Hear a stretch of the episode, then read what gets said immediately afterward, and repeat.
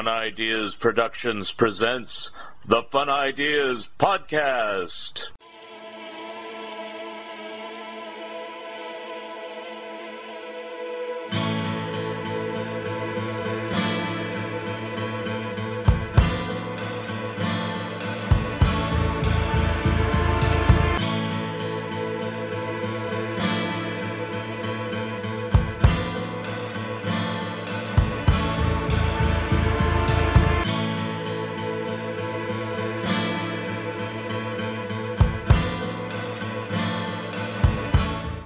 Hi, this is Mark Arnold, and welcome to Fun Ideas Podcast number 187.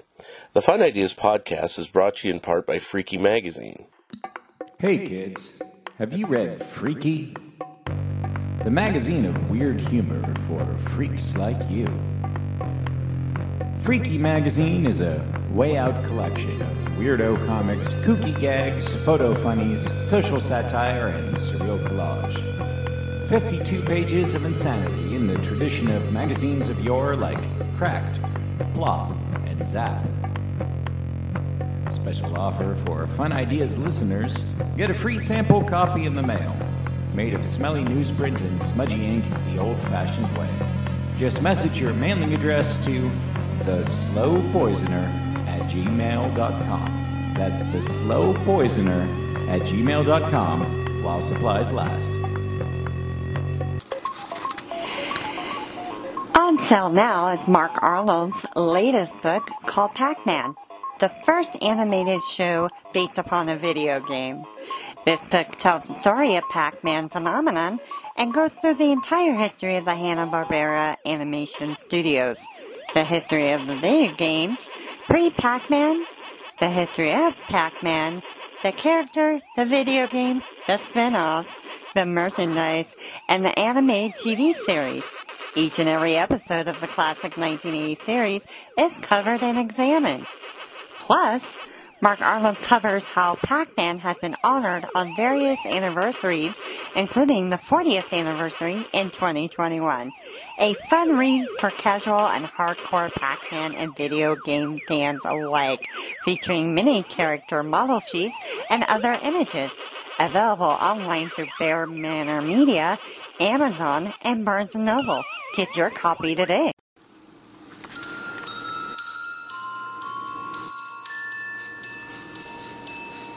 The Salem Paracon takes place November 12th and 13th at Salem State University. One of their special guests is Kristine DeBell. You may know her from the movie Meatballs, and also in Holy Terror, Life Pod, and so many other films. She looks forward to seeing you again at Salem Paracon November 12th and 13th at Salem State University. Friends, have you tried Lee's Comics? Lee's Comics is better than the leading comic book store. Wait a minute. Lee's Comics is the leading comic book store. Based on arbitrary standards set by Lee Hester himself. Lee's Comics was named as one of the 21 best online dealers by popoptiq.com. To shop the Lee's Comics eBay store, go to eBay and search for Lee's Comics Inc. That's L E E S C O M I C S I N C, period. Don't forget the period. Mention the Fun Ideas podcast when you order, and you'll receive a free bonus gift. As the pandemic is now lifting somewhat, I am making more personal appearances at shows in Oregon and California. Check my Facebook page as to where I might be next, usually working with Lee's Comics. I'm getting closer to finishing my Mad and my Turtles books.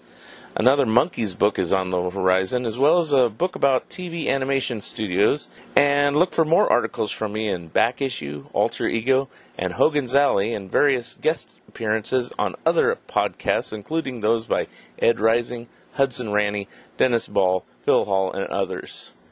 My Pac Man book is my latest release. Look for my Disney book and my Warren Kremer book coming soon.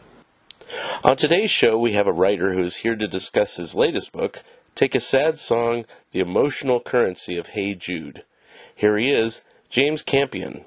Hi, this is Mark Arnold with another Fun Ideas podcast, and today I have an author. His name is James Campion. He's uh, uh, he's written a few books, one about Kiss, one about Warren Zevon, a few other books we'll talk about. And his current book is called Take a Sad Song Emotional Currency of Hey Jude. And so I want to welcome you to the show. How are you doing today? Thank you very much for having me, Mark. I really appreciate it. Yes, I'm doing well. Yourself? Yes, I'm doing well too. I had a a little bit of an illness earlier this week, and I was saying, I hope I can do this, you know. But oh, I actually feel pretty good right now. Good, just good. Just a cold, fortunately. But anyway. oh, yeah, these days you have to be careful. Yeah. Yes, so. yes. Um, so um, I want to talk about the current book first because that's the whole purpose of having you on here. Oh, um, Hey Jude uh, is a very good Beatles song. I'll just agree with you right there.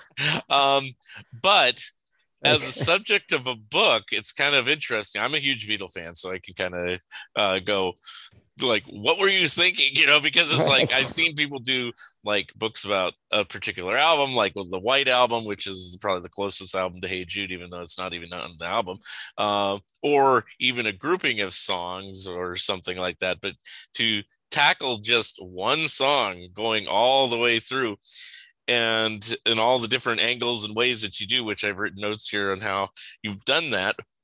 Why? That's a fair question Uh, because i'm nuts. Uh, well the first uh, answer to that is i'm now the i think that i think i looked it up the 10th or 11th author to write a book about one song.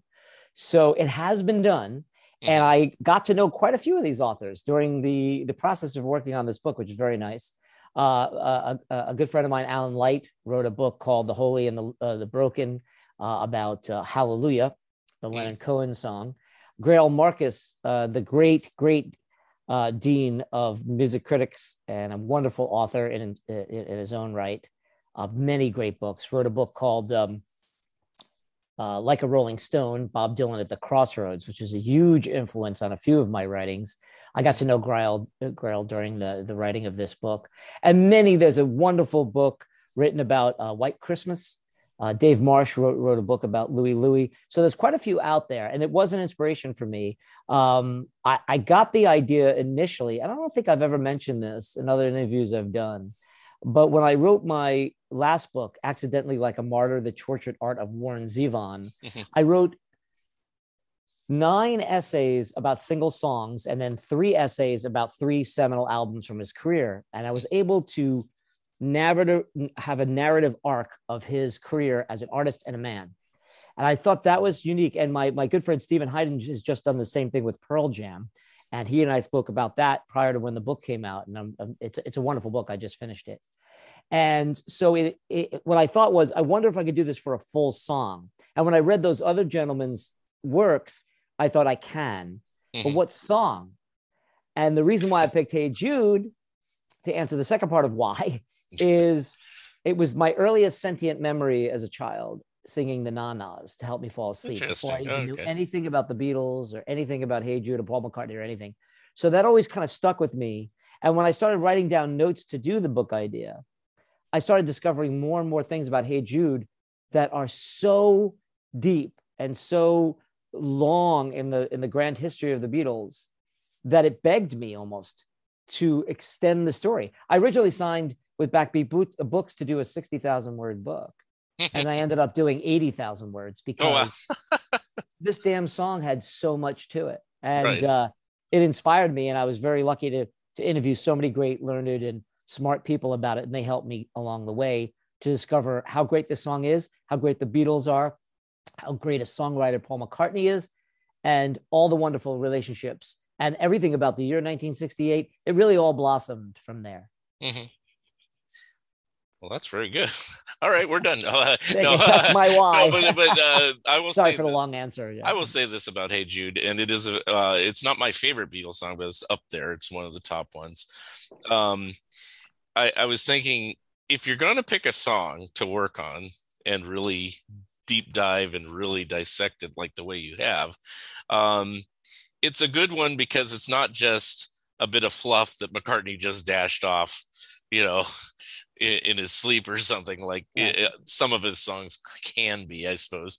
Mm-hmm. Um, uh, like I don't know if you could write such an in-depth thing about say the song get back no i'm not saying that's necessarily a bad song but i mean understood in the case of Hey Jude, it's written about a real life event, a real life person, um, being Julian Lennon, and uh, in a lesser sense, John and Yoko. And uh, mm-hmm. in the case of Julian Lennon, you know, he's he even has a current album named Jude that he just put out in yep. reference to this song. So um, obviously, it resonates for them and everyone else and you know i've heard the history before and you discussed it a little bit in the book too of where um uh mccartney's coming up with the lines lennon is enthralled and he says you know the movement you need is on your shoulder and he goes i'll get rid of that one and he, he goes no no that's the best one in there keep that in you know that yeah. type of thing you know those those little tidbits so there there's quite a bit to that has already been you know revealed uh, mm-hmm. you know, about the song. So you basically expanded upon it to yeah. ad nauseum in a certain regard, and actually did a pretty good job considering, you know, you know, I, I did like the way you did is like you you kind of talk about the song, then you go, let's talk about Beatle history and then talk about the song. Oh, let's talk about how McCartney's writing style is. Talk about the song. Talk about what was going on in 1968. Talk about the song. You know, like you know, Thank the back you. and forth. It wasn't just that. Yeah. all hey Jude, da da da da. Right. Yeah. yeah. Thank you. I appreciate that. Yeah, and even something like the line, "The movement you need is on your shoulder." Mm-hmm. I've I've always been fascinated, and I think the world has always been fascinated with John and Paul's relationship since teenage years. You know, the loss of their mothers, which I read about in the book, the connection they had, the connection to their women, whom they met within you know just a couple of months of each other, and then married within a week of each other in 1969 and what that song meant to John, uh, and, and, to the fact that uh, until his dying day, in his last interview for Playboy, John tells the story about listening to Hey Jude for the first time and thinking that the song is about him. And of course, it is. And it's about Paul, and it's about Linda, it's about Yoko, it's about Julian, it's about the Beatles, it's about 1968, it's about everything. And um, it's all in there. And I've always been moved by the fact, no pun intended, that John was so connected to that song and said that this is the greatest song that Paul ever wrote. And he always said that after that. And even Tim Riley, who was John Lennon's biographer and the great Beatle writer and uh, professor and musicologist, uh, said something very smart to me. And I put it in the book that the intimacy that John and Paul had was about the art and music. Mm-hmm. So it makes perfect sense. One, that John never said, and he did that with other songs, he did nothing to Hey Jude. It was perfect the second he heard it. And secondly, both of these men would go on, talk about let her under your skin, let her into your heart. You have found her, now go and get her. These two men would take these women and make them part of their art. They weren't just their wives, they weren't right. just the loves of their lives, but they took these women and they, you know, Paul put her, uh, Linda in wings and John did all that, the, that performance art and, and music and everything with Yoko. And, you know, Tim said that's the love that John had for Paul and back and forth, and that they extended that to their women and said, if I'm going to be really in a great relationship, it has to be a creative, artistic one. Yeah. And that I believe that that very much is in Hey Jude. Mm-hmm. Now, do you think? Now, I, I, did read through the book, but it doesn't mean I memorized it. So uh, I may ask you stuff that, yeah, it says it in there. Thank you. Well, thank you for reading. Well, thank you for reading it. I appreciate uh, that. Thank you. Mark. But uh, um, do you think that uh, they were thinking in those terms themselves when uh, they praised the song or is this more of your take on it uh, no no john did praise the song he praised it throughout his okay. career i have three quotes from different parts of his life where he okay. said that was the paul's best work um, of course as a as a music writer and journalist and and critic i guess you can call it uh, i like to call myself an essayist and i, I love doing research in the interviews Mm-hmm. But for me, of course, there is some interpretation because that's the beauty of art, right? Whether it's a right. film or a painting or a poem or certainly a song. Mm-hmm. But to me, uh, I think Peter Ames Carlin, who is one of Paul's biographers, told me for the book, Paul always worked best in the subconscious. So yeah. when he picked things up, he was able to communicate those things. And I think he does it the best, in my estimation, in Hey Jude, where he absolutely is covering all the bases. He is falling in love with Linda. He is losing his friend John to Yoko, but understanding it. Mm-hmm. Uh, he is comforting Julian. who whom you know he relates to because he was a lonely child, lost his mom. He understood that John's father left him at five, the way John was leaving his son to go with Yoko. Mhm. Uh, John Paul's empathy that he places in songs like Eleanor Rigby, Mhm. or you know, uh, so many of his songs, his solo songs as well, Yeah. that he gets from his mom, who is, Mhm. was an empathetic figure, a nurse and a caregiver. And all of those things I think he puts in Hey Jude. And he puts in other songs too, like Let It Be, Mhm. um, Lady Madonna. Uh, Yeah. Your mother should know. These are important songs to Paul. So I think if you look at the canon of the Beatles, if you see how Paul wrote and you see where the Beatles were as people, as a band, and Mhm. what their generation was at, I, I think I, um, of course, a lot of it is interpretation, but it's also research and reading the biographies. Uh, Paul has never come out and said, "Yeah, I wrote this song about John and Yoko. I wrote this song about Linda," but it's in there. You know, Yeah. it, it's definitely in there. Do you think this is Paul's most personal song, or do you think maybe he's gotten more personal on others? And I, I can name a Mm. couple if you to compare. If you, Yeah. Wow. That is a great question. I mean, obviously, he wrote a song about he and John years later. right. I was going to mention that here today. Here today, which is Um, a gorgeous song. Uh, I was Uh, going to mention uh, I'm amazed. yesterday, just for the sake of you know, Sure. that's possibly considered one of his greatest songs too. But a, uh, a song, by the way, Mark, that uh, he said in his 40s, he is almost positive he wrote that for his mother subconsciously because when he writes one- why she had to go, I don't know, she wouldn't say. When when Paul's mother got sick, they sent her away to, Yeah. to you know, and they didn't tell the children. Uh, one minute she's you know she's vibrant, she's taking care of his skinned knee, and the, Mhm. ne- next minute she's lying dying in a bed when he's 14 years old. So that was a obviously traumatic experience for Paul, and he felt that he put it in subconsciously in one of his great songs yesterday. I think it is. I do think it's his most personal song, having spent a year with it. Mhm. But I think he has others. I mentioned maybe I'm Yeah. amazed uh, about Linda directly, yeah. um, and some of the other songs that that Yeah. had he had written. I can't think of the top of my head, but yes, I think it is one of his most. It- It's funny. I usually uh, don't group it together, but I always think that uh, McCartney was at his peak in 1970 with the three, even though two of them actually were recorded a year earlier, but they all came out at the same time. Uh, Let It Be, Long and Winding Road, and Maybe I'm Amazed. It's like those were Good like point. firing on all thrusters all the Sure time. as hell is. but- yeah. But um, you know, if you know your Get Back history and everything, obviously two of the three were at least uh, you know recorded almost a year earlier. you know, so right. year and And. I think the beauty of yeah. Paul, he's very underrated, Mark, in the sense where you know Paul wrote when I'm 64 when he was 16. Yeah. Uh, it reminds me, and I've mentioned this in other interviews. Joni Mitchell wrote, um, you know, um, both sides now when she was 21. yeah, uh, when she sang it in her late 60s it was m- to me much more moving it's a gorgeous song one of the greatest songs ever written i could write a book about that Yeah. but she wrote from the standpoint of someone who's lived life you know and she was so young so Yeah. these these these artists are able to put themselves in these places and, and Yeah. these mindsets and and communicate well and Yeah. paul is totally underrated in my mind uh, as a songwriter and as a lyricist right. uh, in that way yeah yeah. Um, and you know, the one that a lot of people don't know, I, don't, I you'd probably know if you're total Paul guy and have everything he ever put out is a more recent song called "The End of the End."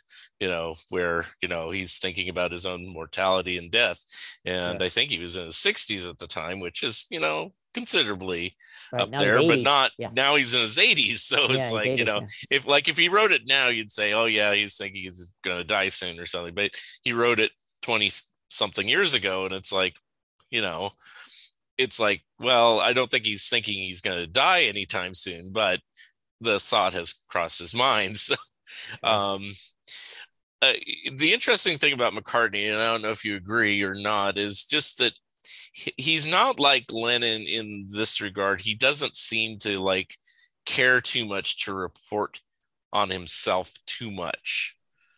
Uh, he Uh, yes. does, he does at times, but Right. you know, he, he he he does a lot of third person songs, which Lennon always kind of seemed to uh, disown, although he did considerable amount of those too. yes you know? yeah no you're right about that uh he, it, that's one of the things that the singer songwriter uh, eric hutchinson i interviewed songwriters professors and uh, writers and, and and and rock critics and and biographers of paul and the beatles for the book And uh, Eric Hutchinson is a great singer songwriter, um, and he's a good friend. And um, he was the person that pointed out to me at the very beginning this is a second person song. He's talking to someone else. It's very original in the sense where, not that it's original, people have done it a million times, but it's original in the sense where it's not polemic. He's not preachy. You never get the feeling that you're being told, hey, you know, pick up your bootstraps, get it going, do this. No, it's, and that's why I find it's a lineage. And some of the musicologists told me it's a lineage to She Loves You. You have one man talking to another man about a woman but yeah. not in the way like I'm going to get your woman and steal that woman, that kind of blues rock and roll trope. Yeah. It's about it's about you have a chance to change your life. Don't blow this. Yeah. And I remember Rob Sheffield from Rolling Stone telling me, and I put it in the book, that it's very rare for two for a two man two men speaking or a man telling another man sincerely you have a chance to find love be vulnerable be there for pain let the pain in uh, and uh, that's something that paul did and, and, that was quite unique but you're right. Uh, John wrote more on a personal level, and he made a concerted effort to do that after In My Life. Whereas before he wrote, uh, you know, Norwegian Wood, kind of a story about an affair instead of actually saying it. Yeah. So, uh, but you're right. But but Paul continually told you these wonderful narratives like Eleanor Rigby, in which he takes these characters and he makes a narrative about lonely people. He makes his point that way. But then, of course, he's got those songs like "We Can Work It Out" and "For No One," where he's kind of communicating with Jane Asher, you know, the woman that he was with before Linda. So he does balance that beautifully. But good point. He does write more in the third and second person than John did. Yes. Yeah. Okay. Um, and you touched on this a little bit in the book. You only mentioned a couple examples, but I wanted to uh, mention some more. So you said if you, there wasn't Hey Jude, there wouldn't be a you can't always get what you want by the Rolling Stones or a Bohemian Rhapsody by um, Queen.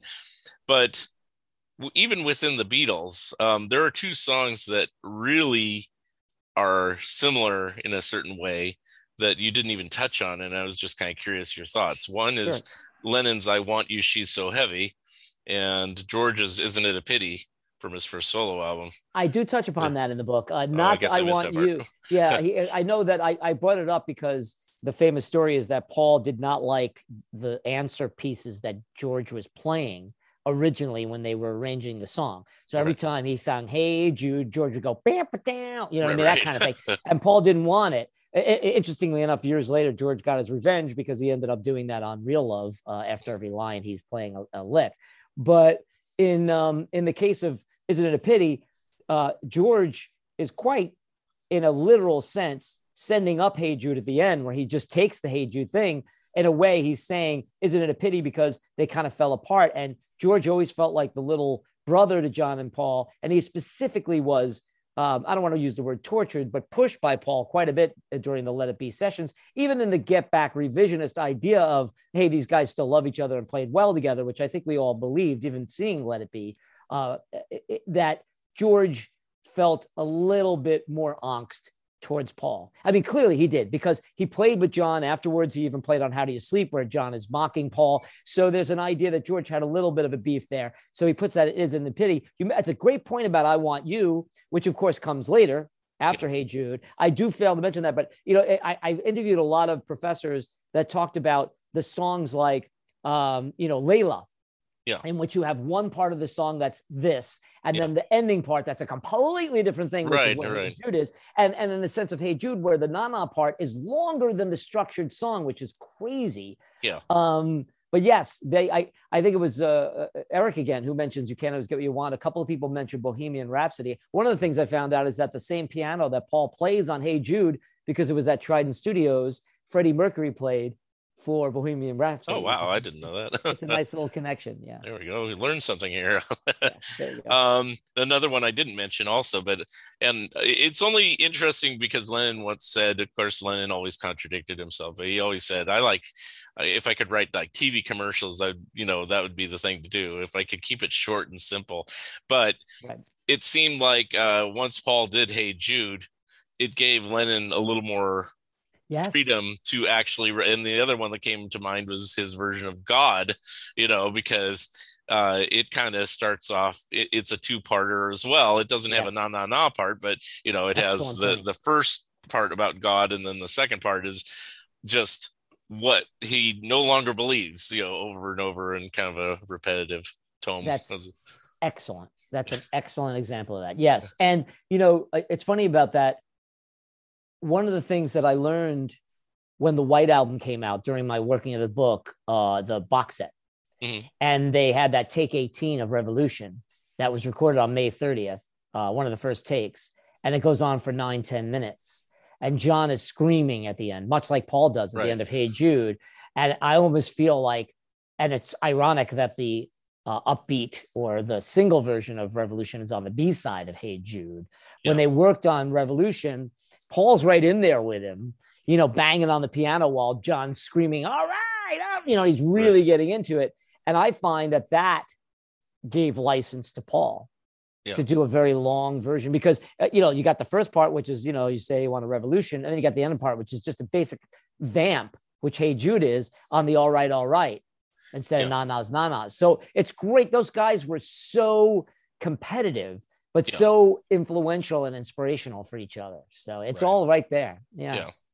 Although they can tend to do it in a good way, but I was saying they can also do it in the wrong way, like what's the new Mary Jane? uh, oh my god! You know, uh, and even and even uh, you know, Revolution Number Nine has its critics, you know, because of it just kind of goes on and on, and it's not really a, a comprehensible song, you know. But uh, you know, I I love Revolution Nine. I always did, even as a kid. Uh, The White Album's my favorite Beatle album, but what's, Yay! what's, what's the? Oh yeah, okay, cool. What, what's the new Mary Jane is awful. It's always been awful. It drives me nuts. I hate it. I, I yeah. it's awful. I had it on a bootleg in high school, and I just couldn't even believe it. I'm like, what is happening? And you're right, it goes on for ever. my favorite part of it though is where he says, "Let's hear it before they take us away," and it cuts off before he yeah, even says yeah, the whole yeah, away. you know. anyway. Right. Uh, but yeah, uh, it's like uh, it got to be the point where it's like, uh, you know, they're, they're going to record it. And that was the year 68 was when Lennon started doing all those albums with Yoko, where Baby's Heartbeat, Two Minutes Silence, the really yeah it, it, or even george with electronic sound just the indulgence there you know how much will these beatle fans tolerate here right which is funny because that's all comes from apple or the letter zapple and all these different things yeah. and hey jude is the first single uh, yeah. released by apple and that's one of those great statistics that i talk about early in the book that hey jude has uh, and that is it's the largest selling single ever released by an initial label.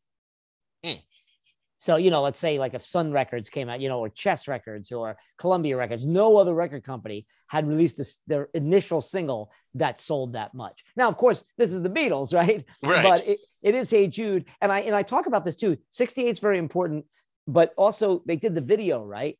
Mm-hmm. So uh, and I interviewed Michael Lindsay Hogg, who directed Let It Be, but he directed that video and he he and I speak, and that, that was one of my favorite chapters to write about because in, in when he created that in a sense, it was a way for the people who had not seen the Beatles mm. play together since 1966. And that's people who bought tickets to go to San Francisco or to the concerts, but on TV. Think about that. The Beatles had not been on television to play together probably since 65. So mm. it had been like three years since anybody saw the Beatles. So to see them together and singing the song about togetherness, well, that was a big deal. And that, you know, helped sell that record worldwide. It was also in num- it was number one in more countries worldwide than any other Beatles song, and I think for decades than any other song ever released. Yeah, Massive. it's kind of interesting. Yeah, think about that because um, I I always think of the er, the the the what what's the word I'm trying to think is that the Beatles were constantly progressing, right. or some may argue that it was a peak with Sergeant Pepper and then everything else after that was downhill. I won't say that, but no. you know, in a certain respect, this uh, it was the peak and everything after was downhill in a certain respect. I, I That's can't very say. good. Yeah. Yes, no, uh, again, that's funny. I touch upon that book. It, I, am so glad yeah. you said that because I don't want to. I'm not going to die on that hill. Yeah. But but for, for the for the purposes of argument, and it's you know I've had authors say it's your book, go for it but I, I broke it down, and I think the fact that this is the last time all four Beatles walked into a studio to record a single, like they did in 1962 with uh, with um, Let Love Me Do, and then for many great singles that didn't end up on albums. Right. This is the last time all four of them walked in just to record a single together. Right. So it's the end of an era. And after that, the slog of the end of the White Album, and then obviously trying to get their stuff together for Get Back, the fights, the falling out, and then the Abbey Road to get one last thing. But even when they recorded Abbey Road, they knew it was over. I think there's some evidence now that it looked like they were still planning on another record, but we we all know that that things were fraying financially, emotionally between these guys. So you could look at Hey Jude as the final sunshine, like what the, the Beatles at the height of their powers, at the height of their popularity, and as close as they're going to be for the rest of their careers. Now you said something interesting just now that I never really thought about. The it is the last original single single with all four of them, because yeah, the next original single, all the later singles were off of albums, which they never did much in the early days, you know, and then late, right. at the end they just oh let's grab one off of Abbey Road, and then you know Let It Be actually has three singles off of it, which is you know Oh. almost like uh, Urset's greatest hits album. In a Right, sure respect is. And then you got But- the Ballad of John but, and Yoko, but which just I was going to say Ballad of John right. and Yoko was original, but you know how how Beatley is it? You know, it's like I always like the the the quote uh, that George said about it. You know, uh, you know, that he wasn't upset if he wasn't pictured on it or something. Well, it wasn't called the Ballad of John George and Yoko, so I wasn't too upset. Right, you know, or that he didn't play on it. You know, it's like Sure, sure. so. Right. So But- it, it is a it is a demarcation, and thanks for thanks for noticing that because it's one of the things that I that I struggled with. But I think once I, you know, if you look at it, you could make a fair argument that Hey Jude is is that last end of that amazing run, and then you have goodness, you have greatness in other ca- cases, but it doesn't seem cohesive. It doesn't say, and I and also the na na nas and the yeah yeah yeahs from She Loves You. There's a lot of callback you know, to Mhm. the to to that those halcyon days where they changed the world. Yeah. And even though, you know, the Beatles or as solo artists had single hit records that weren't on albums, uh, it, it seemed like that kind of era in general was coming to a close of you don't have a song just out there by itself. It has to be part of an album. I mean, granted, like I said, when they started their solo careers, you know, Ringo just started off with singles. Um, you know, before he got into a proper rock and roll album. I'm not talking about Sentimental Journey or things like that. But uh, and then uh, um, both Paul and John put out just singles before they put out proper albums too. But um, maybe I'm out of the order on McCartney because yeah, another day came out after McCartney. But anyway, anyway Right. but you know, it wasn't an album. That's my point. But Yes. it, it seemed like um I, I think the thing that your that your point was that it was the biggest selling single on Apple and the first one. I never really thought about it that way. I said, surely there was like big records on Apple, and I was like going through them all, and I was like, well, live and let die. Well, maybe not. Imagine, maybe not. uh, you know, and I'm like going through it. My sweet Lord, maybe not. You know, and it's like, okay, you know, I, I never really thought about it that way. That it Mhm. was the the best selling one. and of any record label. So Yeah. that that would be like Columbia releasing some the first song that Columbia ever released Yeah. being their biggest song. Because you know nobody ever you know like that that's an amazing coming right out of the chute and you know you have to remember this was a time when the Beatles kind of plateaued in their fame they Yeah. they, they had the mis- they had what what I, I think it's still uh, underrated uh, and certainly ahead of its time but the Magical Mystery Tour film kind of bombed Yeah. and and Brian Epstein dies and Right. you know they're they're breaking off in different ways. They're getting married. They're moving out to the to the suburbs. They're you know they're they're going to see uh, the, the the Maharishi. There's a lot of things going on there. So in many ways the Beatles kind of have plateaued. And this was a huge you know huge statement by them. Hey Yeah. Jude. And it it uh, it it it reestablished their their dominance on the charts Yeah. and and as influencers in the Yeah. world because I think even the previous single of the last Capitol one, Lady Madonna, I don't think did it not make it number one. Uh, was it here or in England? One of the two places. I don't think it made it to number one. Yeah, there's a couple of those, right? There was a couple of those that were number one in England, not number one here. That's Yeah. why they always said like there's 20, like for instance, yesterday was never released as a single in Britain, so it doesn't it was never number one Right. uh, or in the UK. Uh, so I believe that there are 20, which is why they came out with 20 uh, back Right. in 2000, 2001, uh, 20 uh, number one hits uh, by the Beatles in America. Yeah. right so um it's just interesting I, I, I because it seemed like they were kind of struggling in 68 at the beginning of the year what to put out as a single. Lady madonna took the nod but i know lennon was trying to get across the universe and never ever really succeeded in getting it out as a single.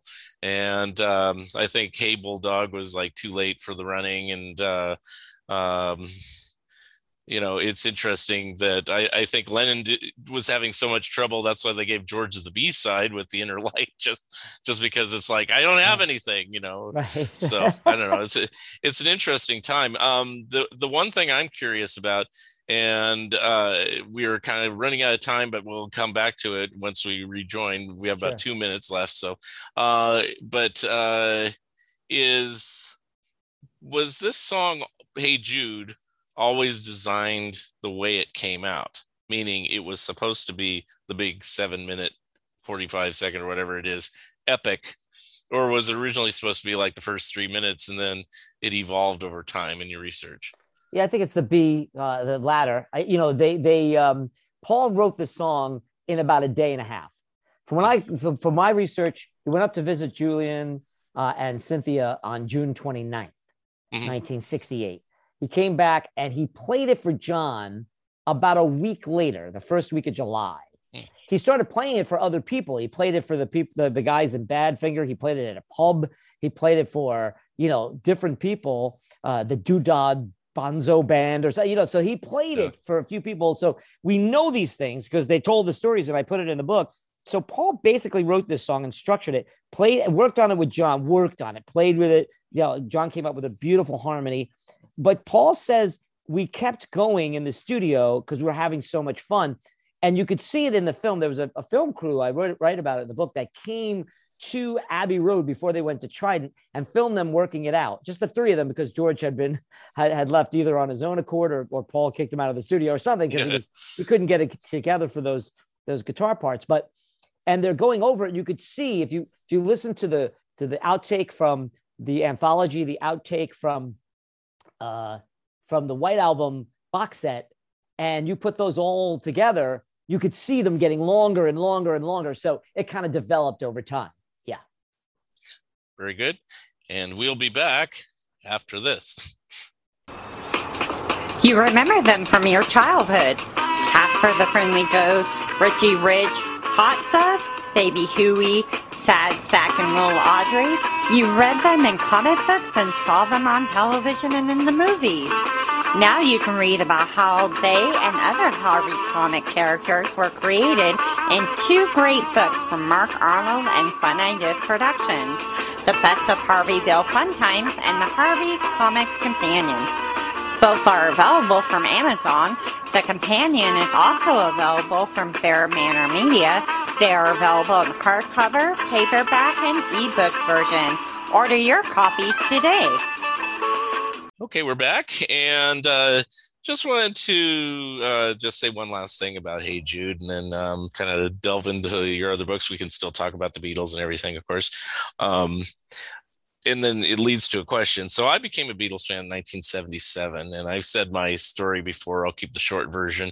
Um, is I saw Eric Idle from Monty Python hosting Saturday Night Live, doing a outrageous version of "Here Comes the Sun," where he's basically yelling and going, "Here comes the sun," and I say it's all right. You know, it's like I went to my parents and I said, "What does the real song sound like?" and so they they had actually a copy of Abbey Road, and they go, "Well, we have the album over there." And the, oh, okay. And so I pulled it out and I played the song. I go, "Oh, I've heard this song before." And I flipped it over, and then uh, played "Come Together." Then I played something, and it's like I heard Octopus's Garden on there, and it's like I've heard all these songs. That's not right. You can't have all these songs on one record and um, so that's how I became a fan. That was the first one I started with. Started at the end of the career and goes backwards. Um, the only other thing my parents had was they had a copy of Help, uh, backed with I'm Down. So that was the extent of my record collection, and then slowly started getting things. Um, I tended to buy singles more than albums, and I remember there used to be oldies that they would put in in plastic in these little cardboard holders that were like Mhm. long that they just put a seven inch single. And one of them had Hey Jude back with the Revolution with Big Apple on it. I said, Ooh, an apple, because by 77, I think they had turned everything back to Capitol and stuff like that. So I was all excited. And then I uh, I was at this point starting to try to get everything, but it wasn't streamlined like it came out on CD later, where you could just buy 13 albums and you had everything. you know, now you know you had to buy a single, and this song was over in this compilation, and this one was over here, Mhm. blah blah blah blah. blah. Um, and Hey Jude and Revolution were on the Hey Jude album, but I didn't know that at the time, and I figured it out later. But um, anyway, uh, my point was, uh, how did you first hear the song? I know you said you heard it as, as a youngster. Was that the first Beatles song you heard, or were you a Beatles fan already, or what? it would have had to have been. fan? It would have had to have been, and, and I didn't, and that and, and that was no connection to the Beatles, none. It was Yeah. just this melody. I was in love with melodies. You know, I I used to watch these TV shows, uh, Captain Kangaroo or the Oh, Bozo Show when I was a kid. This is pre Sesame Street. You know, Disney songs. My parents would get me Disney records. Yeah. Uh, you know, Mary Poppins. Went to see that when I was a kid. Loved that musical. Oliver. I was taken to as a kid. So I I, I was very connected to music. That was Yeah. my favorite thing. It's always Yeah. been my favorite thing. And so I- somehow I was five and 68. I was going to be six. And I, I was born in September. So it's towards the end. Mhm. And so uh, somewhere along the line on the radio, and it was everywhere. So everybody I interviewed who was around the time said it was, God, it was everywhere. Um, so I must have heard it either, you know, uh, coming out of a, a- window or a, a store and that those nanas over and over again, you know how that connects to a kid, you know? So I just remembered it, sang it over and over again in my head, stuck in my head, which Yeah. Paul is great at. And then when I would have these nightmares, uh, you know, and you call your parents in, and the first time they come in, they comfort you. The second time, they they kind of humor you, and by the third time, they're like, "Just go to bed." And so I would just sing this over and over again, Yeah. to get me to go to sleep. So I didn't know any, where it came from. Didn't know anything about it. I, I later when I got an- a, a transistor radio when I moved to uh, Jersey uh, when I was 10 years old, uh, my father got me a transistor radio and I started listening to pop radio, WABC here in New York. And of course, they played Beatles stuff.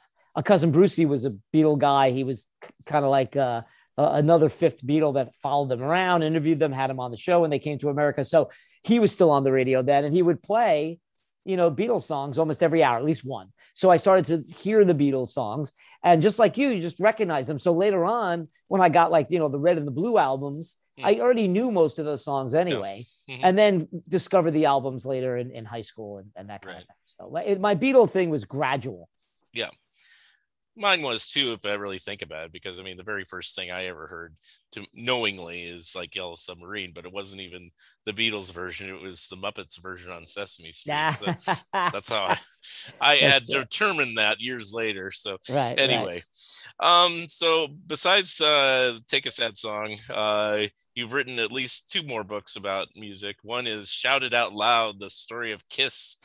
Kiss's Destroyer album and the making of an American icon. yes. And uh, the other one is Accidentally Like a Martyr Tortured Art of Warren Zevon. So um, you said you had a cool story before we got on the air here about uh, the Kiss uh, Destroyer album, the album cover and its artist. So Yes. So I'd I like first all, I was very excited to be on uh, your show when I when I saw that you you concentrate also on comic books. So this is the first time I've been on a show that had any kind of theme in that direction. Two things I want to say. I've said this once or twice before in interviews, and I always tell students when I speak at colleges or high schools or wherever, and that is uh, the first book that inspired me to be a writer was Stan Lee's uh, Origins of Marvel Comics oh yeah, uh, I loved comic books when I was a kid, and it never occurred to me, and it seems odd. It never occurred to me that people were writing this. you know, when you're a kid, you think it just shows up. As, I mean, when I used to go to New York to visit my dad, who worked, you know, uh, down this giant building on 57th Street, it was like going to Oz. I would look for Spider Man. I'd be, where's Spider Man? Spider Man's in New York. He's down here somewhere. I mean, I was totally into the whole mythos of it. So when I got that book, oh, I couldn't have been more than 11. Yeah.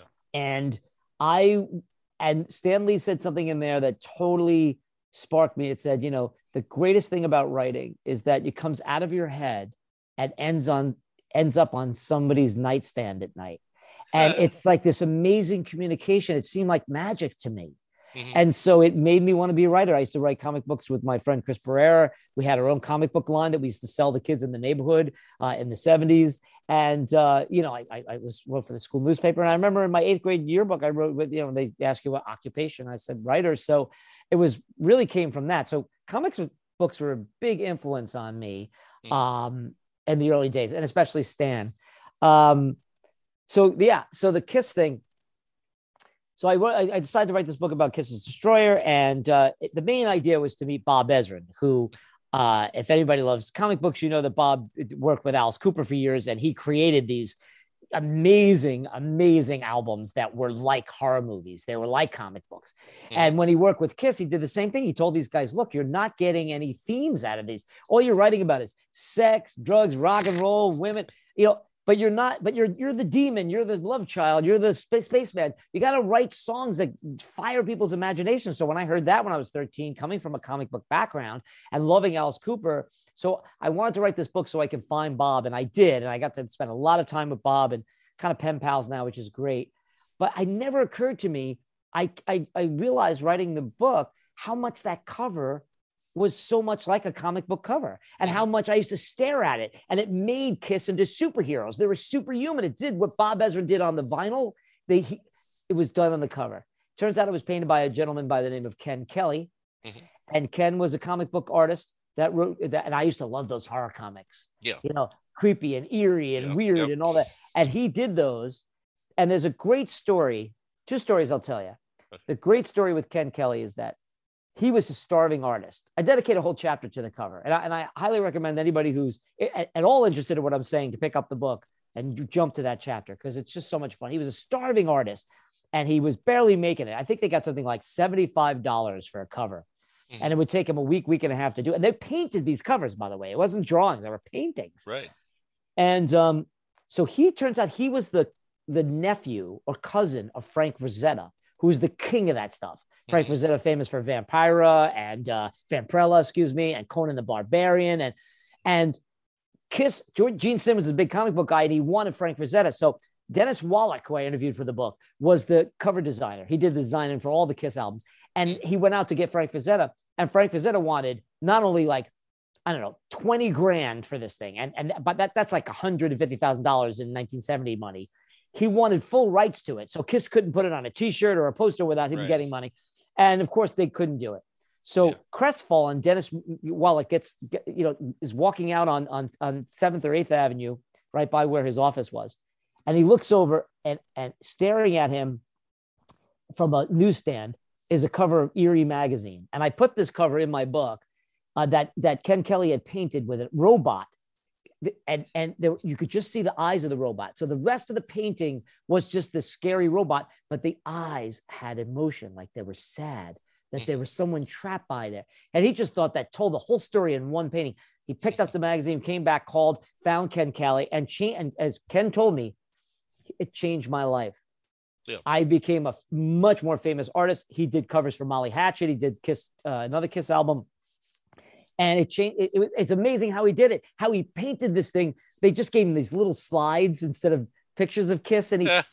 he had his wife, you know, pose. If you've ever seen the cover of that, uh, you know, on Yeah, the yeah. stairway, and he would take pictures of her because he wanted to make him coming down from a mountain. It was it's a beautiful story. And at the end of my interview, he said, "You know, I enjoyed this so much. It was great taking me back. I want to do something for you." So he mails me a hand drawn version of that cover and writes, "Good luck with the book, Ken Kelly," which I have hanging in my living room now. Wow. It's it's in all the things I've done, writing books, meeting Bob Ezrin, meeting Alice Cooper, meeting all these people I've met over the years. Uh, I, that was the greatest thrill. And just this past summer, Ken passed. Right. We stayed in touch. A sweeter man you'll never meet. And his story about how, on an ancillary level, he was a huge part of this massive culture that Kiss built up. Because the subtitle of my book is "The Making of American Icon," and I believe Destroyer and that that painting made them more than a band. They became a brand. And it is, and they, a brand that, by the way, is still going now. Yeah. I mean, it's only two guys left in the band, but you know what I mean. The painting, right the faces, even when it was the four of them yeah uh incredible um, story. Yeah. the interesting thing about that album, I was never the hugest Kiss fan to be honest, but um, I, I I had to double check just now. I was saying, what's the song listing on it? Excuse me. Um, they had at least three iconic tracks on that, which is Yeah. you know probably more than any of their other albums. It always seemed like they always had like one, maybe two, but you know they had Detroit Rock City. Uh, uh, what am I thinking of? Uh, Beth, and then what was the other one? Uh, Oh, the one they named the book, shout it out loud. yeah yeah yeah, Yeah. And, and you know and then arguably there's others that you know are still as incredible Oh, You know, God of that- Thunder, which yeah. is everybody knows that's Gene's Yeah. song. Yeah, yeah, Yeah. Kind of, so you know do you uh agree with that assessment that that's probably their best album oh, or- by far. Yeah, I think okay. it's I think it's their only great album. I am not. I was a Kiss fan for you know a couple of years when I was a kid, uh, and I'm not. I've never. I'm not one of those people who stop listening to them and then trash them. I just didn't enjoy their other records as much. Yeah. I like their earlier stuff because it's kind of raw. I loved Kiss Alive. I got it for my eighth grade graduation. I was Yeah. fascinated by the by the you know the whole thing. Just like I said before about Marvel Comics, you know. Yeah. And but to me, when that record came out, I was fully immersed in the idea. And it turns out it was as much a Bob Ezrin album as Kiss, because if you listen to The Wall or Peter Gabriel's first solo album or any of those Alice Cooper albums, you hear what you hear on Destroyer. And it's it's an amazing and Bob took me behind the curtain. I, I made the joke that he was my Wizard of Oz. It took me a year to get him. But once he pulled me behind the curtain, he tells the stories of how he was able to paint cinematic, making a cinematic film out of an album. Because back in the 70s, I talk about how we listened to records in the 70s. We you were tethered. You know, there was no Walkman, and there's this, and you were lucky if you had a tape deck in your car. You know, you didn't just didn't. I mean, rich people did, but you didn't. Yeah. Um, and you sat there with the record, and all you had was the cover and the headphones, and you went on these dreamscapes. Yeah. And nobody did that better than Ezrin. So for him to build this whole world around these guys, and I'm not saying that Kiss wasn't a huge part of it, they were, but he was their Svengali. And then what they did was they ran back to other producers after that. So when they came out with records after that, to me, it paled. To me, it's funny because I I used when I did interviews for this, Mark, I used this thing when when the Beatles did Sergeant Pepper's, you had Rubber Soul, Revolver, Sergeant Pepper. You could see the movement. You Yeah. you know, and Dylan when he had you know um he had his his, his three albums that led up to um to uh um you know the double album. Blonde blonde on blonde, Blonde on Blonde. yeah but you get nothing like that with Yeah. Kiss. It's like it's this thing, Destroyer, and then the, other- the other stuff. So to me, yes, and it's their finest work.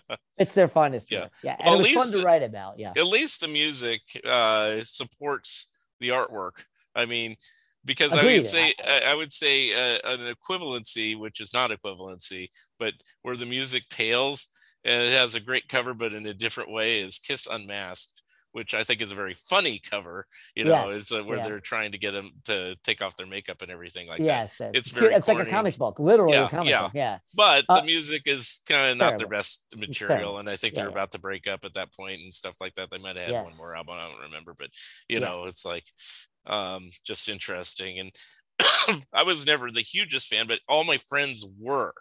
And so i became a fan just by you know I, I knew all the album titles the rock and roll over and kiss alive and this just because everybody else had them and i knew all the songs that way um people don't but- realize how huge they were. They were they were Yeah. everywhere, and they had toys, and, they had a movie, and they had I a comic book. It was the, the insane. yeah, they had a comic book. They had a Marvel Super Special where they put their blood into it. I had Yeah. that. You Yep. know, and it's like um they had a TV special that was kind of comic book ish, right. you know, and then they made appearances on Where they had superpowers. Yeah, all that yeah, stuff yeah, comes from so- Ken Kelly. Ken Kelly invented that. Yeah. Bob Ezrin and Ken Kelly, those two guys on the visual and the oral, A U R A L, invented what you know as Kiss. I mean, Yeah. Kiss had to do it first. They painted their faces and they came up with these characters, and they're brilliant for doing it. But to me, they become, they end up being an oddity that people remember from the 70s, like a pet rock. Yeah. They don't become this massive thing that's still touring, which Yeah. is insane to think about. and then, and then you know there's some people that are still fans of the later stuff and everything like that for me it's just like you know when they don't have all four uh it's the original guys it just seems like it's a different band especially when they weren't wearing their makeup for a number of years it just was like that's a different band it's not even the same It's not anymore. the same thing, right? Yeah, Yep. so, Yep. but anyway you know it was just kind of an interesting thing i was just kind of curious about your uh assessment as well so Yes. Yeah. um, now the other one, um, accidentally like a martyr, tortured art of Warren Zevon. Well, I'll say the inevitable thing everybody would probably say. I only know Warren Zevon from Werewolves, Werewolves of London. which is I know him from one other thing because I'm doing a book on the Turtles, and he wrote a couple of their songs. So yes, like a yeah. seasons, like the Yeah. seasons, which is on the B side of Happy to Happy Together. Yeah. yeah yeah so uh although he didn't use his real name on that on the original single i think later it came out he was Yes, you're right, and and it's funny because uh, he and uh, was it Howard Kaylan, right, from Yes. the Turtles? Yeah, Yep. they were very very close. When when when Warren didn't have any money at all, Kaylan would buy him, you know, get him a joint, buy him some tacos, you know, get him through days, and always thought he was a brilliant songwriter. The thing that's so fascinating, and please, I don't, I don't mean to interrupt. You were going to ask a question, but the thing that always fascinated fascinated about Warren's career is that everybody around him thought he was completely mad, but also thought he was one of the greatest, if not best, songwriters out of all of them. And I'm talking about Jackson Browne, Glenn Frey, uh, Neil Young. Uh, they all were like this. We pale in comparison to this guy. Even later on, I don't think Bruce Springsteen thought this, but he was very impressed by Zevon. Wrote a song with Zevon. Always wanted to know what Warren was doing. And in the end, after Warren died, he does not only a representative version of one of his great songs, My Rides Here, but I think actually a superlative, an actual better version than Warren's version of that song. Mhm. So the songwriters knew how great he was. I mean, Howard Kaylan knew when he was, you know, w- you know, wandering almost homeless around Hollywood, how great Warren Zevon was. Mhm. The only thing I can compare him to, and also because I know his career a little bit better, is Harry Nilsson. That's a great comparison. Yeah. Okay. Although Harry Nilsson was a f- singer first, he was a great, great songwriter in the same vein as Randy Newman, whom he loved and did a whole record of his, uh, you know, of his work, Yeah. and Warren Zevon. People who do not write, they write novels, right? So Warren always said, "Why do I have to write love songs? You know, novelists get to write about, you know, killer sharks or Mhm. whatever. We, I have to write these songs now. Obviously, other people were writing other types of songs for years. You know, Frank Zappa made a whole career of that. Mhm. Dylan obviously did, but um, you know, Warren took it to another level, and I- I always was so fascinated by him. And people always ask me why, why did you write about a book about Warren Zevon? I said because not enough people know him, and they should. And and the one thing I loved about writing that book, Mark, was that when I went on the book tour, I've never had this experience in all, all my time. I have eight books published. I've never ever had people come up to me and hug me and Mm. thank me for doing it. Yeah. They thanked me. They were like, "Thank you." Somebody needs to write because the only other book up until that point was his ex-wife, who I I interview uh, for my book, uh, Crystal Zevon, who did a oral biography, and it was good, but she doesn't write about the music or anything like that. So I thought it was a it, it needed to be done, and and I got the full blessing of his son Jordan and everybody in the Zevon family. His uncles, cousins were calling me up out of nowhere and thanking me for doing it, and that was a like I said with the Ken Kelly drawing that he sent me. That's the gift of writing a book like that is that not enough people knew. So it's kind of my little crusade. Yeah. And I have to admit, I'm not as versed about him as I probably should be, compared since I have actually quite an extensive music knowledge of Well, you know what you should do? You should listen to his first record, uh, the first Asylum record, not the one he did with Kim Fowley, uh, but the first one. Mhm. Uh, the, the one he did with Fowley was Wanted Dead or Alive or whatever. Um, that record is a masterpiece. It was Mhm. produced by Jackson Browne. Mhm. And you might have heard of Poor, Poor, Pitiful Me. I'll Yeah. Sleep When I'm Dead is on that record. Yeah, oh, yeah, Um, so, you know, it's like I was going to say, what other songs has he done? That I know Hasten I've Down the Yeah, Wind, which. Linda Ronstadt made famous. And Yeah. uh, it, it's uh, Mohammed's Radio. That there's Mhm. one song after the other that just hit you right in the chin. He Mhm. he I, I I think I write in the book, he was a he was an artist that would never blink. You, you Mhm. think about you sitting across from someone and they're just staring at you and they're making you have an emotion, a some reaction. That's what he did. He forced reactions out of his listeners. And as a writer, that's why Stephen King and Carl Hiaasen and Hunter S. Thompson and Dave Barry, the list is long. They just Mitch Albom, they worship this guy Right. because writers come to people who do that, who write narratives and write arcs and stories. And nobody did that, in my estimation, better than Warren. Mm-hmm. Now I do have to ask this just because. Yeah. Um, is Kid Rock a fan? Oh, geez. Yeah. you know, it's funny. I was at LBI, you know, where Long Beach Island here in Jersey, go every year with my my um uh my family. And we were we were by the pool and I and they were playing music uh, at the hotel next door on the beach or something. And I I hadn't heard him doing, I guess, the Neil Young song into the Lynyrd Skynyrd song, into Werewolves of London, back to Lynyrd Skynyrd. Uh, you know, I- I'm like, what the? How, where have I been under a rock? That I didn't even put it in my book. I have no idea. I mean, we all grew up. Everyone knows Uh, that song, and it's Halloween, so ow, Yeah. yeah. It, it's funny though because I, I I pointed out I said hey it's uh, Sweet Home Alabama and uh, Werewolves of London. A lot of people can't tell that Werewolves of London. And look, no, it switches. The song switch. It's not.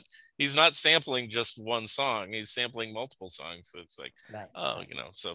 Anyway, I noticed it right away, but that's just because Sure. Werewolves of London, you know, arguably was uh, an immense hit for him.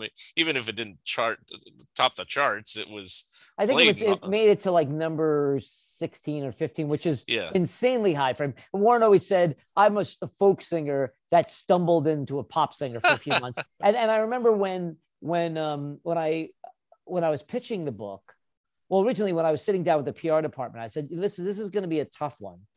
Uh, the Kiss book did so well that they allowed me, not allowed me, but you know, it was easy to pitch an idea. Like not a lot of people are probably going to buy this. Yeah. Uh, but I, I, I said, you have to remember, this is a man who died at that time. I don't remember. The book came out in 2018, so he had been dead for 15 years. He died. He's been dead for 15 years. wow. He was famous for eight months, 35 years ago, and so this is going to be a tough pitch for everybody here to get people, you know. And um, but he he, you know, it's funny. He was David Letterman, as you know, adored him. Yeah. And if you don't know, that's that's a famous story. Uh, that Letterman always had him on Mhm. when nobody cared about him. He was kicked Right. off his label and everything. He was a very bad alcoholic. Yep. Um, and and he would he would sit in sometimes as the band leader and all that stuff.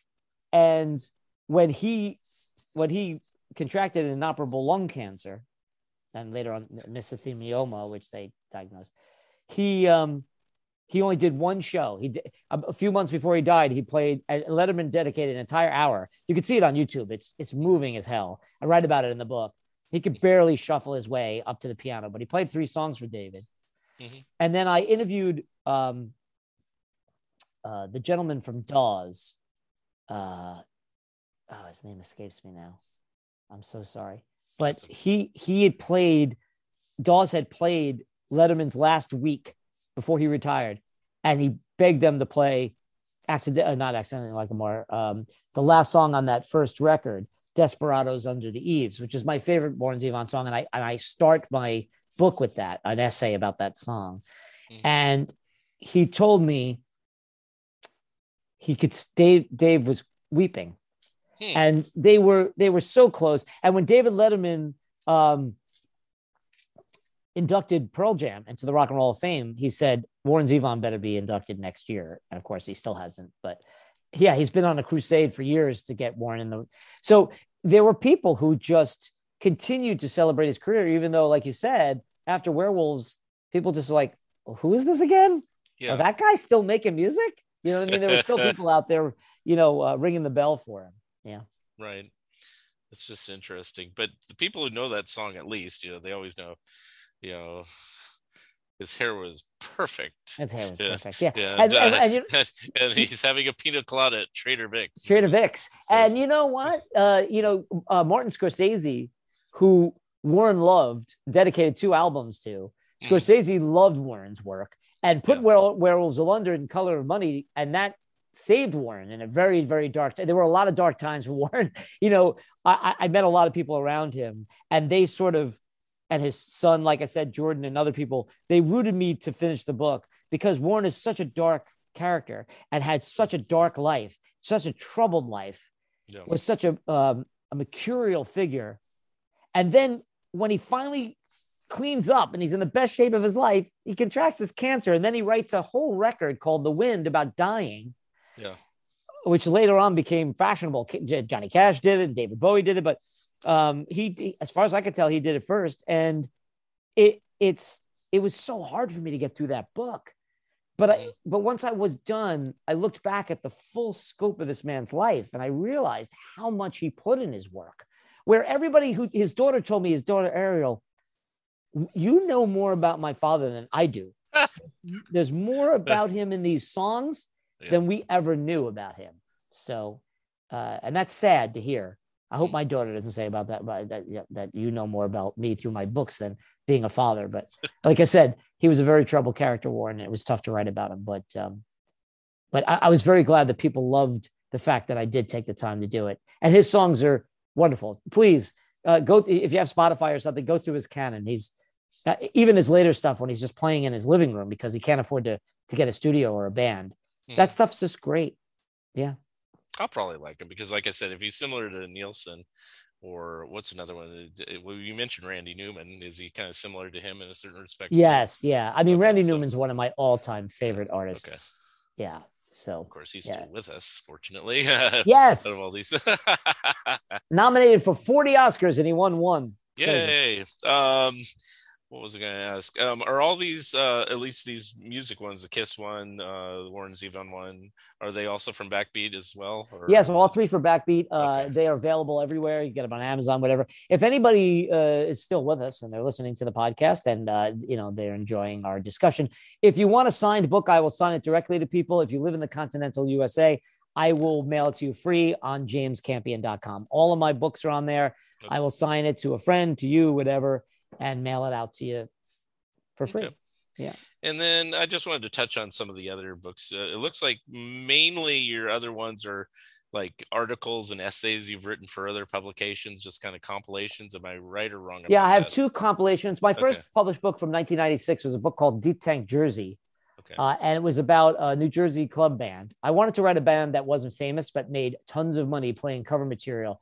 The Jersey circuit is very, very unique. When I did a book tour for that, I went to places like Boston, I went to Philly, and they couldn't believe that you could get 3,000 people to show up to a club to see people play, you know, Nirvana songs or something like that. And Huh. there is a movement. That's where Springsteen came from. That's where Bon Jovi came from, Southside Johnny. That circuit is still, it's not quite the same now. I think I caught it at the very end of the circuit the way it was in mm. 1995. Of course, you can't do any of the things you used to be able to do in bars, uh, rock and roll bands, and they're all in there. It's very sordid and crazy, but I wanted to do that. So that was my first published book. And then there's a couple after that, I did a couple of compendiums of, of essays and columns that I wrote called uh, Fear No Art. And the other one was called Midnight for Cinderella. And in between that, I, I wrote a book about the historical Jesus when I went to uh, Israel for uh, a month during the Oh, elections. Okay, I saw that trailing Jesus. Trailing Jesus. Yeah. Okay, and then there's one called just the letter Y. What is that? Ah, yes. Well, you might like this book, Mark. Maybe I got to get you a copy of this. I'll tell you why, because if you like comic books, it was Why? my attempt. why? Exactly. It was my attempt to do Lew- Lewis Carroll. I tried Oh. to take the mathematical concepts of Carroll's uh, through the looking glass and Alice in Wonderland and create an adult version. By adult, I don't mean an X-rated version. I mean a, a, a, a version in which Alice is me and and the Wonderland is New York City because I've always believed I you know working for independent weeklies and underground newspapers and uh, art papers in around New York I there are places in New York people don't know exist. They're real. And but there's a mythos about it. You know like these underground places like that are in old abandoned shafts or subway places or but they exist. And Mhm. and I thought I had covered them over the years and so I thought I'd like to write. An, it's my only novel. It's my only work of fiction. But this, some of the stories in that, I'd say most of the stories in it, are from my experience as a freelancer running around New York and all the interesting characters I met that are, were artists, or at least they thought they were artists or whatever. and I, I posed the question in the book: What is art? Yeah. Uh, and um, you know, what there's highbrow, lowbrow, whatever, but what constitutes art? And it's an argument that my wife and I have had many, many times. Mhm. Uh, the last real blowout we had was in Paris, which was great. We were in Paris discussing art. And I'll ask you, Mark, let me ask you this. Do you think I feel that art is a two way street? Mhm. I do something, you react to it. Until my book gets out and is read, and people tell me, I hate this, I love this, I cried, I laughed, whatever, it's not art. It's creative. I created it. My wife thinks if you make 50 paintings and you put them in the basement, they're still art, even if no one sees them. I think they're creations, but they, I think the, to me, the definition of art is I make it, it's a two way street. I make it, you react to it. I make a film, you watch it. I scare you, I seduce you, I make you cry, whatever.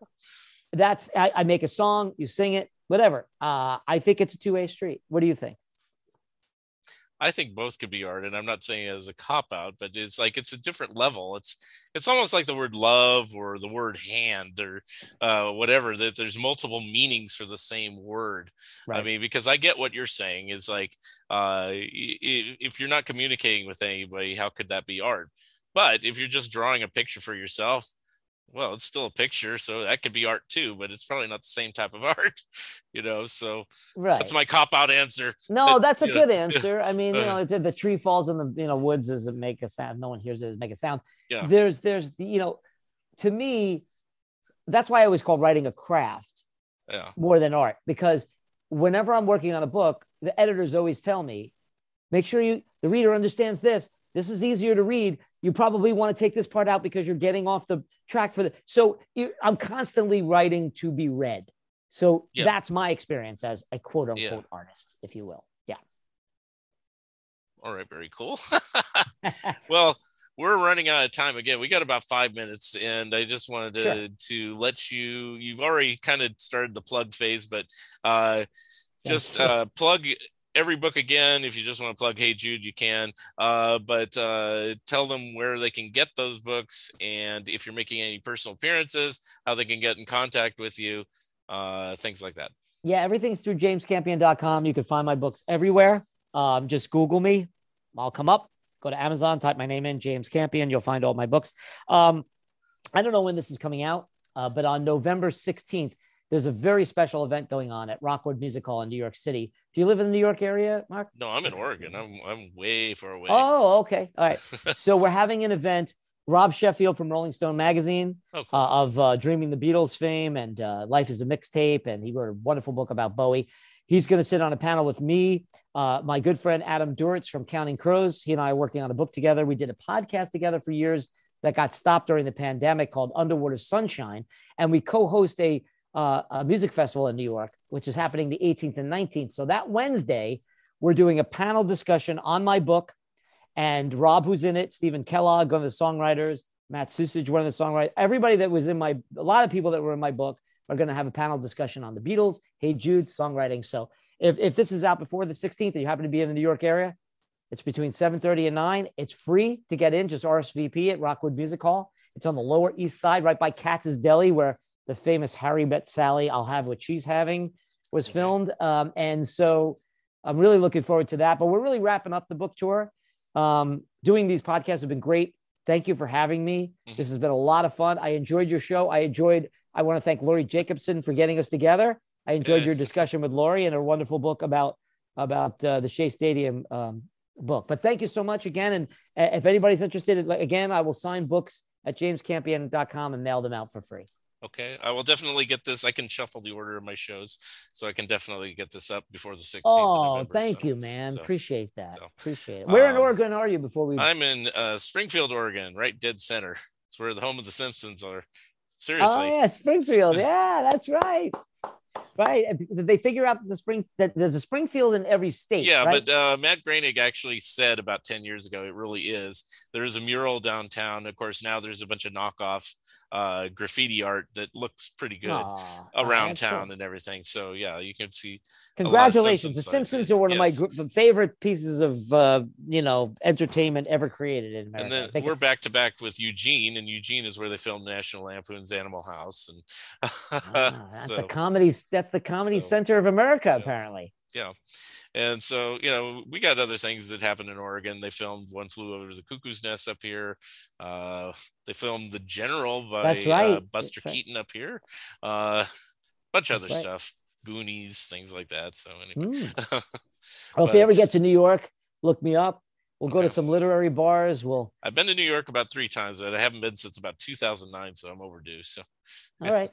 Very good. All. Well, th- it's very nice meeting you. Thank you so much for Very having me on the meet you, too. show. Uh, I, I really do enjoy the show. I'm looking forward to hearing my appearance, but uh, really keep up the fine work. I, I, Okay. I, I enjoy it. and uh, we'll keep in touch, and you know, let me know what next book project you're working on. I'll probably want that one too. Yeah, So- I, I, I haven't really, I haven't um, uh, revealed it yet because I need the people that I want to write about to be on board. Uh, and so, so when I do find that out, I'll, I'll discuss it. But uh, it's a go. I mean, Backbeat said I could do it, and I'm still working on that book with Adam Duritz that I, you know, we ended up doing the podcast, but working on a book about his songwriting uh, and and performance. Uh, you know how he does it. I I wanted to get inside and, and spend time with an artist of his uh, magnitude, and he's he's become a good friend. So we're hoping in the next couple of years that will be done and, and out. All right. Well, I guess that wraps it up. And I want to thank you, James Campion, for being my special guest. I love all your book ideas and Thank the you, things. uh, I have to get the copies of all these things, uh, especially the Warren Zevon one. Anyway, um, and that wraps it up for another Fun Ideas podcast. And we will see you next time. Peace. Thank you for listening, and thank you, James Campion, for being my special guest. Remember, you can always watch the video version of this episode on YouTube. Episode number 188 will be coming soon.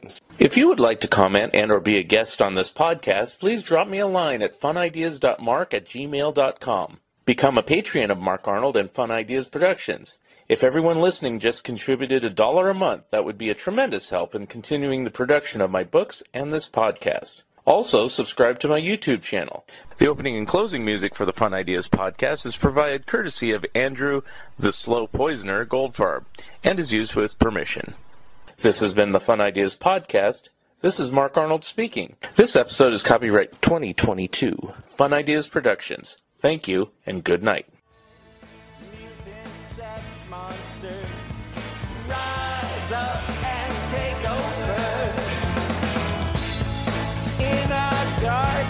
hours.